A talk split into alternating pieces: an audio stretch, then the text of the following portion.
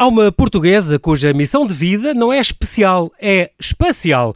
Zita Martins é a primeira astrobióloga portuguesa, professora associada e investigadora do Instituto Superior Técnico, já participou em diferentes missões espaciais, já trabalhou inclusive na NASA e é co-diretora do Programa Científico Tecnológico MIT Portugal. As suas áreas de investigação incluem a detecção de bioassinaturas em missões espaciais, e a potencial contribuição de compostos orgânicos presentes em meteoritos e cometas para a origem da vida na Terra. Estuda também os gelos mais antigos da Terra para depois procurar assinaturas de vida nas luas geladas, por exemplo, de Júpiter e de Saturno. Trabalha nesta área há 20 anos e continua muito apaixonada pelo que faz. Selecionada pela BBC Mulher Cientista Especialista, é uma das 100 mulheres cientistas da Agência Portuguesa de Ciência e Tecnologia e foi há seis anos condecorada pelo Presidente da República. Zita Martins, bem-ajas por teres aceitado este meu convite. Bem-vinda ao Observador. Obrigada, boa noite e é sempre um prazer estar, estar aqui a falar com vocês. Tu és a primeira astrobióloga portuguesa, mas a primeira pergunta é: o que é que faz uma astrobióloga? É verdade, fui, sou, sou licenciada e sou também, uh, tenho um doutoramento em astrobiologia que foi tirado em Leiden, na Universidade de Leiden, nos Países Baixos, uhum. e uma astrobióloga. Bem, o que nós estudamos em astrobiologia é tentar perceber como é que a vida surgiu aqui na Terra e se existe vida noutras partes do nosso sistema solar e até do universo. São, são, tentamos uhum. responder a essas duas grandes questões. Passaste também pela NASA Goddard, nos Estados Unidos, pela Universidade de Nice Sofia Antipolis, em França, em vários sítios, depois de ter começado no técnico, onde aliás agora voltaste, onde tiraste Sim. Química. Um, claro que tens outras áreas de investigação, além da astrobiologia, tens em cosmoquímica, em química pré-biótica, portanto, imagino que seja antes da vida. Exatamente. E em matéria orgânica, em meteoritos, cometas e asteroides, já lá vamos, e em detecção tais, das tais assinaturas de vida extraterrestre em missões espaciais. Tu trabalhas em missões espaciais, no fundo, Zita, que algumas vão demorar mais de uma década a concretizar. Sim. Como é que é esta, esta expectativa que tu tens? Tu estás a planear coisas para daqui a 15 anos, quer dizer, uh, uh, mesmo é assim estranho. estás animada e contente? Estou, estou sempre animada e contente, e, especialmente quando se trata de, de trabalho, é, é, uma grande paixão.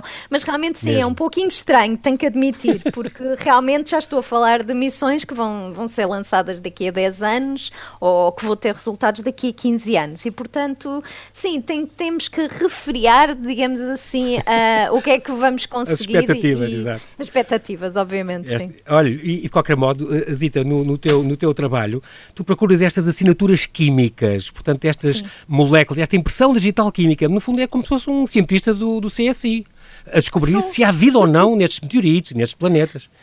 Exatamente, eu é como se fosse um detetive, mas em vez de procurar pelo assassino, neste caso anda a tentar procurar eh, por, por vida extraterrestre. É ligeiramente diferente nesse caso. E uma coisa, uma pergunta, depois já vamos voltar a seguir este tema, mas diz-me já, há mesmo vida noutros planetas? Eu, eu estou a pensar no Carl Sagan, um grande astrónomo e um grande divulgador de ciência, é também o que tu fazes, e nesta questão dele, não é? Estamos sós no Sim. cosmos, ele dizia, o universo é um lugar muito grande, se formos só nós, parece um terrível desperdício de tempo, uma frase Concordo. famosa. Há realmente, há mais de 100 bilhões de galáxias no universo, que existe há 13,8 bilhões de anos, a ideia é, e será que existe mesmo? Estás firmemente convencida que há vírus, há vida, alguns lá fora?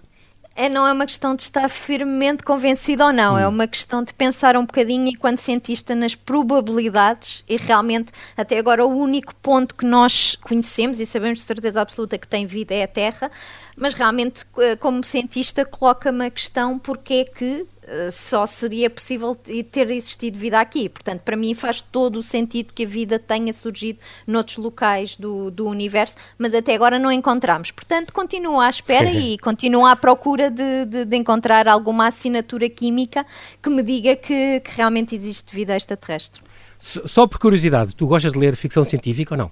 Eu gosto de ver alguns filmes de, ah, okay. de, de, ficção científica, como por exemplo o Marciano, okay. um, e portanto gosto de ver, mas gosto de ver ficção científica acima de tudo que tenha uh, uma base científica, ou seja, que tenha tido consultores cientistas para, para fazer, portanto, uhum. que tenha algum nexo. Exatamente. Uh, e, sim, seja verosímil, não é? Exatamente, e realmente o Marciano, por exemplo, teve, teve cientistas por, por trás daquilo e, portanto, torna-se muito interessante juntar a ficção científica e ver realmente a base, a, a ciência que está por trás daquilo e, e fico sempre com um sorriso, tenho que, que admitir que fico sempre com um sorriso por juntar estes dois mundos. Um grande filme com, com Matt Damon, mas diz-me então, é, é verosímil o que tu viste?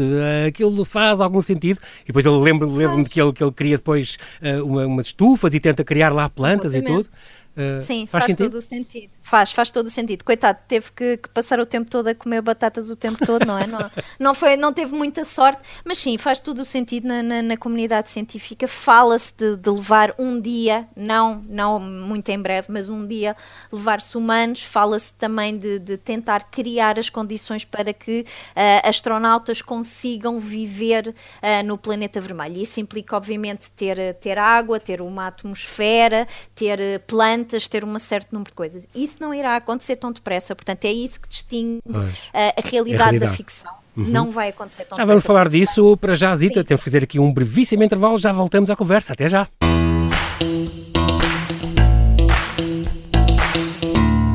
Estamos a conversar com a astrobióloga Zita Martins a propósito da vida, no, a origem da vida na Terra e também a vida provavelmente noutros sistemas solares e no resto do universo.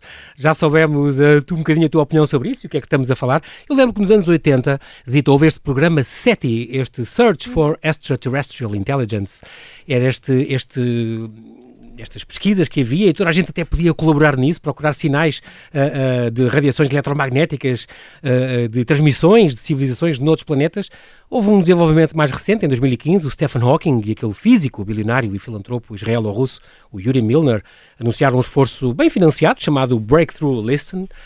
Um, a ideia é procurar civilizações será que existe a vida que tu falaste? É provável que há, há uma probabilidade que isso exista Estamos a falar de micro-organismos ou achas mesmo que pode haver uma vida complexa e inteligente noutro planeta, hum, neste universo? São, são, são coisas distintas. Obviamente que na, na minha área científica, e, e, eu estou envolvida em várias missões espaciais, de várias agências espaciais, uhum. um, e nesse caso que andamos à procura, nunca é de vida inteligente. Portanto, isso é de. É, é, é de esclarecer que realmente não, nas, nas, agências espaciais não se procura propriamente por vida inteligente.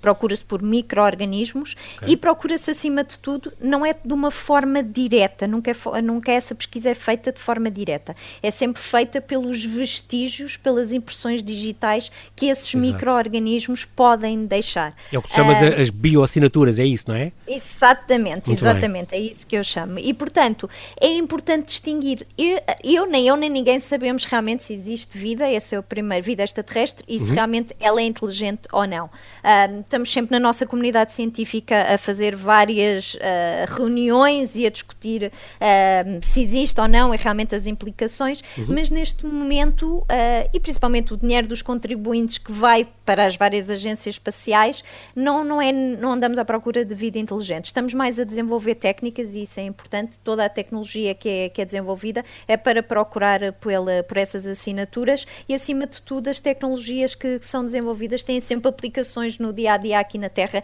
Isso é, é a mensagem mais importante que temos que levar: é tudo o que nós trabalhamos em ciência é para melhorar a qualidade de vida de todos os seres humanos. Tocaste aí num ponto importantíssimo que eu ia pegar. Uh, tu és maravilhosa, Zita. Que é exatamente isso. As pessoas pensam, muita gente às vezes, quando falamos, de, de por exemplo, da conquista do espaço e assim, pensam, para Sim. que é que serve isso? Não me vai trazer dinheiro ao fim do mês e pão para a mesa. Mas realmente há uma grande, há, há uma grande apetência, uma grande necessidade dessa ah. ciência pela ciência, na pesquisa pela pesquisa. Exatamente porque isso desenvolve-se nestes estudos que tu fazes, tu e muitos cientistas também nesta área uhum. e noutras, Sim. desenvolvem, pode não parecer que tem a ver com o dia a dia, mas no fundo estão a desenvolver tecnologias que vão ajudar realmente o dia a dia e o progresso da humanidade.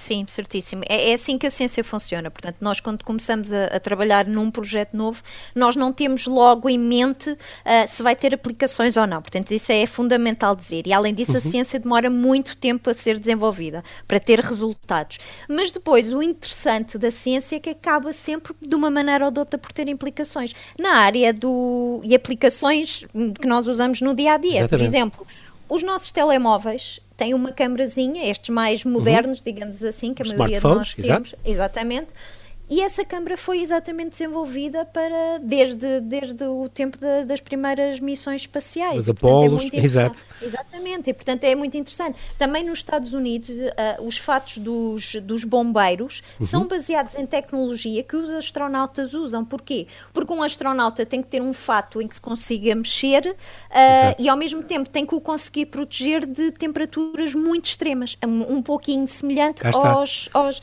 aos bombeiros. E portanto tem uma série de aplicações a nível da saúde, uh, a nível da agricultura. E portanto, se nós pensarmos, por exemplo, nos objetivos do desenvolvimento sustentável, a, a, área do espaço consegue dar resposta à, à maioria, se não a, até a todos. E, portanto, há uhum. aqui um grande investimento realmente na área do espaço, mas ao mesmo tempo há muito dinheiro a ser devolvido para a economia com várias aplicações. Aliás, nós falamos agora das, das missões Apollo, nós sabemos, isto foi um estudo feito pela NASA, em que realmente por cada dólar que o governo americano investia, havia um retorno de cerca de 7 a 14 dólares. E, portanto, é maravilhoso ver realmente que há um investimento, mas há um grande, grande retorno para a economia. E isso é importantíssimo quando nós estamos a falar de ciência, de inovação, de tecnologia e das aplicações do espaço no nosso dia a dia. Muito, muito importante isso, e, e é engraçado que falaste disso, e dos, por exemplo, dos fatos espaciais. Nós tivemos aqui há, há, em julho também um pioneiro como tu, João Lousada, o nosso único, o nosso único astronauta, o único astronauta português, que está, estão exatamente neste momento a fazer estudos com fatos uh, do futuro dos astronautas e cada vez mais leves, mesmo assim, apesar de algumas dezenas de quilos, Exato. cada vez mais leves e mais autossuficientes e tudo, a resolver imensos problemas, porque isso, isso vai acontecer. É, é uma grande curiosidade uh, esta, esta, a questão de Marte, porque, porque são sempre viagens muito longas, só ir lá são uns 7 ou 8 meses, não é? E por acaso, por coincidência, em 18 de fevereiro, estava eu aqui em direto, foi no intervalo de um jogo, uh, Zita, quando demos a, esta aterragem, nem sei se a palavra devia ser aterragem, mas pronto, Sim, do, do, do, Perseverance, uh, o quinto robô que pisou Marte, mas já com novas tecnologias e com, e com novas esperanças, não é? É uma viagem, foi, foi, também uma descida que tu acompanhaste apaixonada, acompanhaste estes 7 minutos de terror que a NASA viveu naquela, na, naquela eu, descida? Realmente os 7, os sete minutos de terror eu não acompanho, porque realmente são, são minutos de muita tensão Adrenalina, exato. não, não ver. Porque uma pessoa, não, porque uma pessoa trabalha nessa missão, eu não estou envolvida, mas estou envolvida em outras, e uhum. realmente a pessoa trabalha tantos, tantos anos e resume-se tudo àqueles 7 minutos, correr muito bem, ótimo, ótimo. temos, temos material Exato. de trabalho para os próximos Se correr mal, pronto, termina por ali. E portanto, eu geralmente os 7 minutos eu não, não costumo ver. Mas obviamente que antes e depois claro, estou muito atenta, quero claro. ler os. acompanho com muita, muita atenção. E é muito engraçado, tu dizes sempre, nós não estamos à procura de homenzinhos verdes com antenas. Não. Não. não. é verdade, tenho que clarificar é sempre. E mesmo, e mesmo estas idas a Marte, missões tripuladas, que se fala, o João Lousada também falou, mas é como tu, Sim. é daqui a umas décadas, quer dizer, nem sei se vai ser é. no meu tempo, mas é uma coisa que está a ser planeada, mas Sim. tão cedo não vai acontecer, porque é uma coisa, Exatamente. como tu dizes, tem muitas muitas questões a nível também éticas sobre a vida do próprio Exatamente. astronauta, certo?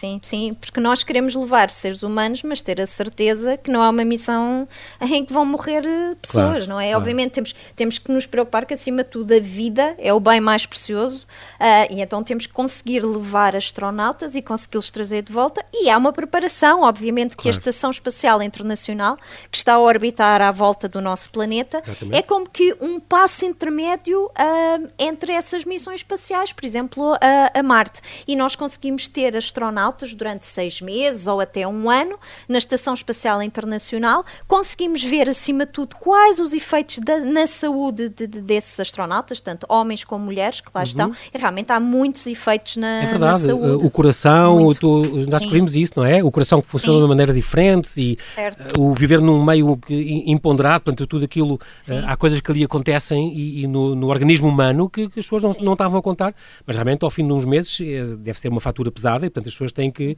só fazer isso com absoluta certeza. É engraçado porque o João, por exemplo, falou também que, tal como vocês, procura desertos análogos, estes análogos planetários, não é? Um, ele teve experiências, por exemplo, em glaciares austríacos e depois em, em, em Oman. Em outubro do ano passado foram em Negev, um, ao pé de Israel, em Israel. Um, e isso leva-nos ao Ártico, porque está a decorrer neste momento, Portugal, não é? É o país anfitrião desta edição deste ano do Arctic Science Summit Week, onde tu, aliás, falaste ontem, se não me engano. Sim, uh, falei. E é importante, explica lá, portanto, o futuro do Ártico está a ser discutido neste momento em Portugal, acaba amanhã este, este, esta, esta cimeira, este, este congresso, mas como é que o, o ambiente terrestre eh, pode nos ajudar a compreender os ambientes extraterrestres? Bem, primeiro que tudo, esta, esta conferência é muitíssimo importante e deve nos deixar a todos muitíssimo orgulhosos cá, cá em Portugal por estarmos a estarmos, quer dizer, os meus colegas estarem a organizar esta, esta conferência. Uhum. Uh, os professores, principalmente, indicaram o professor João Canário e o professor Gonçalo Vieira, e portanto, os meus parabéns desde já, porque realmente é uma conferência internacional e que traz muito, muito orgulho e muito prestígio ao nosso país. Uhum. Depois, o Ártico, como é que eu uso? Bem, como eu disse, as missões espaciais demoram muito, muito tempo a planear e a acontecer em décadas e, entretanto, nós temos que arranjar alternativas para irmos trabalhando nessas áreas e também ajudar a preparar essas missões espaciais.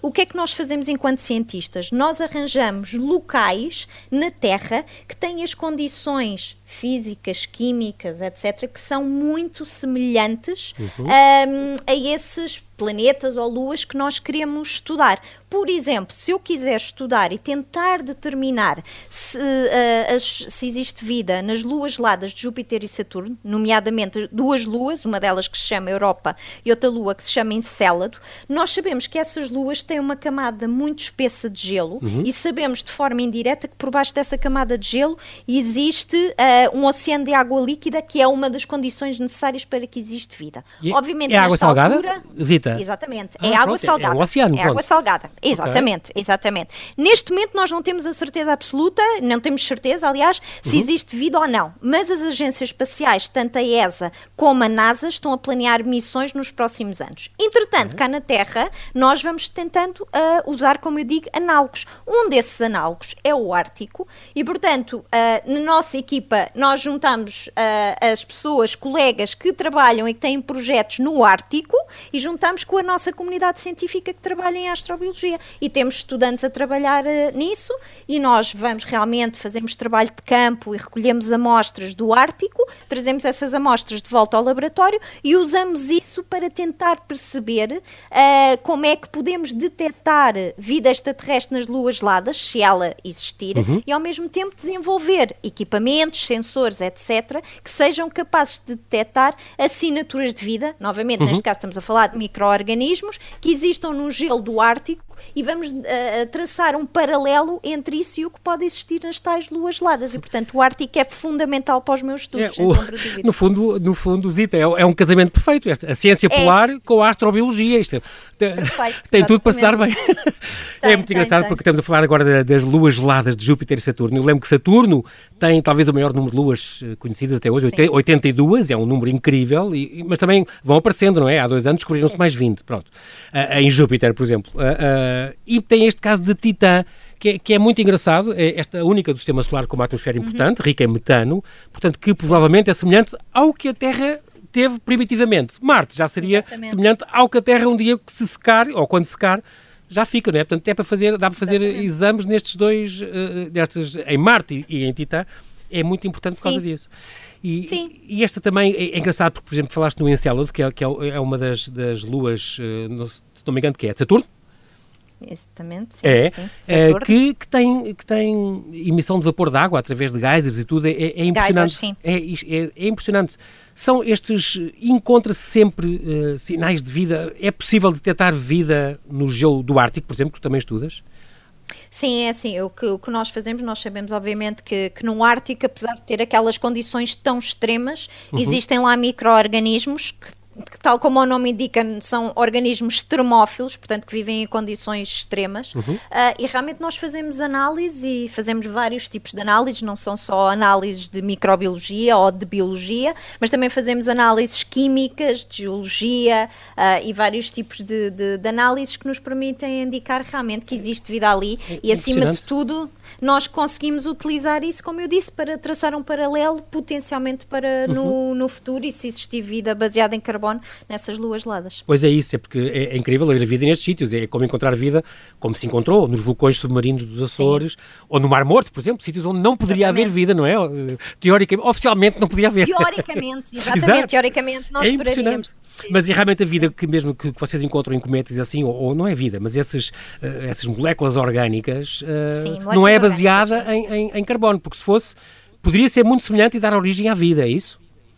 É assim, nós em Cometas, eu faço parte de, de Comet duas Interceptor, exatamente. Sim, a Comet Interceptor, que vai ser uma missão futura que vamos estudar pela primeira vez, um cometa que entrou, que vai entrar no interior do nosso sistema solar Uhum. pela primeira vez, portanto tenho, estou muito satisfeita de fazer parte dessa missão, mas faço parte de outra missão espacial, que é a Yabusa 2, que realmente... Que é japonesa eh, essa, está- não? É japonesa, bem, exatamente, claro. como o nome indica. Exato. E, e realmente nós, a equipa, a equipa recolheu ah, amostras de um asteroide e- e, e nós o que temos conhecimento até de outras missões ah, espaciais, como a missão Rosetta, etc., são, o que nós temos visto é que realmente tanto cometas como asteroides têm moléculas orgânicas, várias, Uhum. não complexas, portanto, quando eu estou a falar de moléculas, não são proteínas, não é o nosso material genético, isso é o que nós chamamos de moléculas complexas. Portanto, estamos Uhum. a falar de química mais simples e realmente aquilo está cheio de moléculas orgânicas, tanto os cometas como os asteroides, mas são tudo, é sempre tudo baseado em carbono. E nós podemos perguntar, então, mas não existe ali mais nada? Até é capaz de existir, mas a tecnologia que nós desenvolvemos Ainda não é só para te, oh, não, e é só desenvolvida para detentar uh, moléculas baseadas Ah. sempre em, em carbono. Portanto, nunca se encontraram micro-organismos a viajar à boleia de um asteroide Não, ou de um cometa. Não, não, não, também não faz, não estamos à espera que isso aconteça, Uhum. porque assim, as condições no, no espaço, por exemplo, o espaço entre as estrelas ah, Uhum. tem condições de radiação e tudo o resto que não ah, são, são condições novamente muito extremas e que destruiriam, na maior parte dos casos, qualquer eh, forma de vida. E, portanto, se existissem formas de vida, tinham que estar protegidas. Mas até hoje, e isso é importante referir, Pois, não ciência, foi é? detectada Claro. Não foi detectada nenhuma forma de vida, nem em asteroides, nem em cometas. Aliás, nós também recebemos amostras no, no laboratório, Uhum. vinda de asteroides, que são os, os meteoritos que caem aqui na Terra, Uhum. e nesses meteoritos não foi até hoje detectada nenhuma forma de vida. É importante clarificar isso. Portanto, qualquer coisa, qualquer ideia eh, que se tente dizer nisso, É mesmo não ficção. é baseada em dados, é fi- mesmo ficção. Muito bem. Tu és a, a primeira portuguesa na, na tua área. É uma área com futuro? Há, há mais. eh, estás a dirigir eh, futuras colegas? de- há mais na calha ou não? Ah, sim, senhora. Não, nós, uma obviamente, boa- é uma boa que a notícia. É, é excelente, a equipa está, está-se a expandir, eh, tenho, tenho alunos, vários alunos eh, portugueses e a boa notícia é que realmente recebi eh, na, na semana que passou, nos últimos dias, vamos ter mais um colega que vai, vai, vem do estrangeiro para, para Portugal para trabalhar comigo e vai ser alguém que traz o seu próprio dinheiro, concorreu a dinheiro altamente competitivo, conseguiu e vem para Portugal, portanto a nossa equipa da astrobiologia está, está a aumentar e estou muito satisfeito e, e contente, satisfeito e contente com isso, porque realmente é uma, é uma área com muito futuro, com muito para, para fazer, ainda há muito para descobrir e, portanto, dá-me muito orgulho pôr a bandeirinha portuguesa e dizer que temos um, um laboratório de astrobiologia que está a dar cartas a nível internacional. Isso é muito importante. Tu passaste muitos anos ligada também ao Imperial College em Londres. Sim. Ah, há cerca de três anos vieste para Portugal. Ah, Sim, é sim. possível eles estarem cá e fazerem o teu trabalho aqui, como concretamente no técnico? É é possível eh, fundar aí um bom laboratório de astrobiologia e, portanto, Lisboa e, e Portugal em, em, geral é, uma, é um bom sítio para se vir trabalhar nesta área?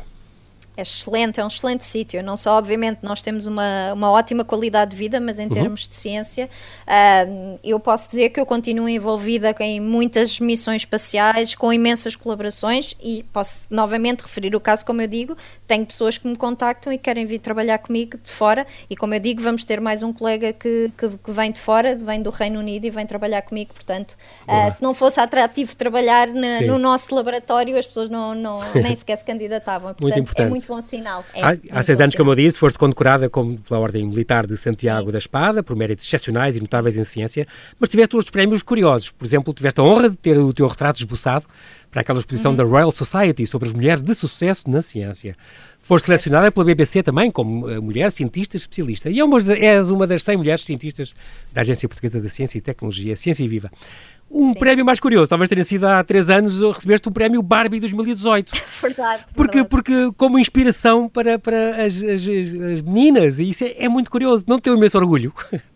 Deu, deu. É assim, eu, eu, recordo que eu quando recebi esse prémio, eu indiquei que eu não, não brincava com Barbies quando era mais nova, porque não, não, não é muito simpático dizer isto, mas é a realidade e porque há um contexto. Mas eu também na, na, cerimónia de entrega eu dei realmente os parabéns, uh, porque realmente dei os parabéns pela iniciativa, porque é. acho que é muito importante. Gostei esta coisa realmente... de, de, inspiradoras, não é? Tem várias bonecas é, representativas é. de várias mulheres que se distinguiram. Isso é muito Exatamente. É muito, e diferentes profissões é. e, e, e Desde política músicas, uh, autoras. Muito, muito, é, é muito Sim, giro. muito diferente. E é importante porque realmente eh, nós sabemos que ao crescer os brinquedos são, são, são utilizados. É importante, é importante mostrar as diferentes facetas e que as mulheres podem, quando, as meninas podem, quando crescerem, podem ser o que quiserem e sonharem. E isso é, é muito, muito importante. E portanto deixou-me muito, muito orgulhosa. Bem. Mas obviamente que os outros, uh, os outros prémios também me deixaram muito claro. orgulhosas e são, são marcas importantes realmente no, no meu percurso. Vamos despedir-nos agora, Zita, com uma última pergunta. O que é que tu esperas do futuro da tua área? Eu sei que as coisas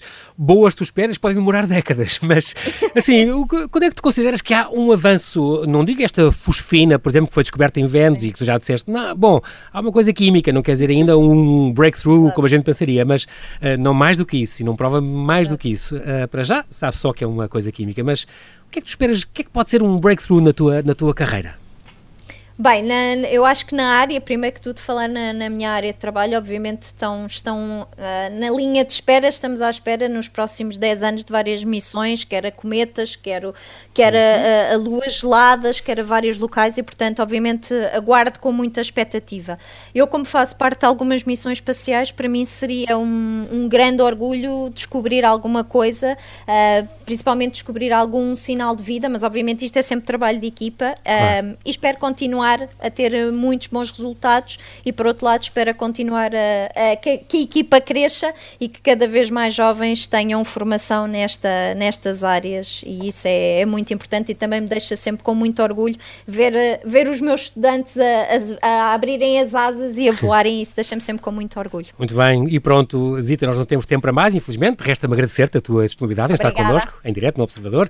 Parabéns pela tua carreira e de e investigação, oxalá possas regressar um dia para anunciar aqui no Observador em primeira mão que acabas de descobrir vida num destes planetas Exatamente. ou num destes horários aqui mais perto. Bem-ajas, mantém-te segura. Muito obrigado. Obrigada.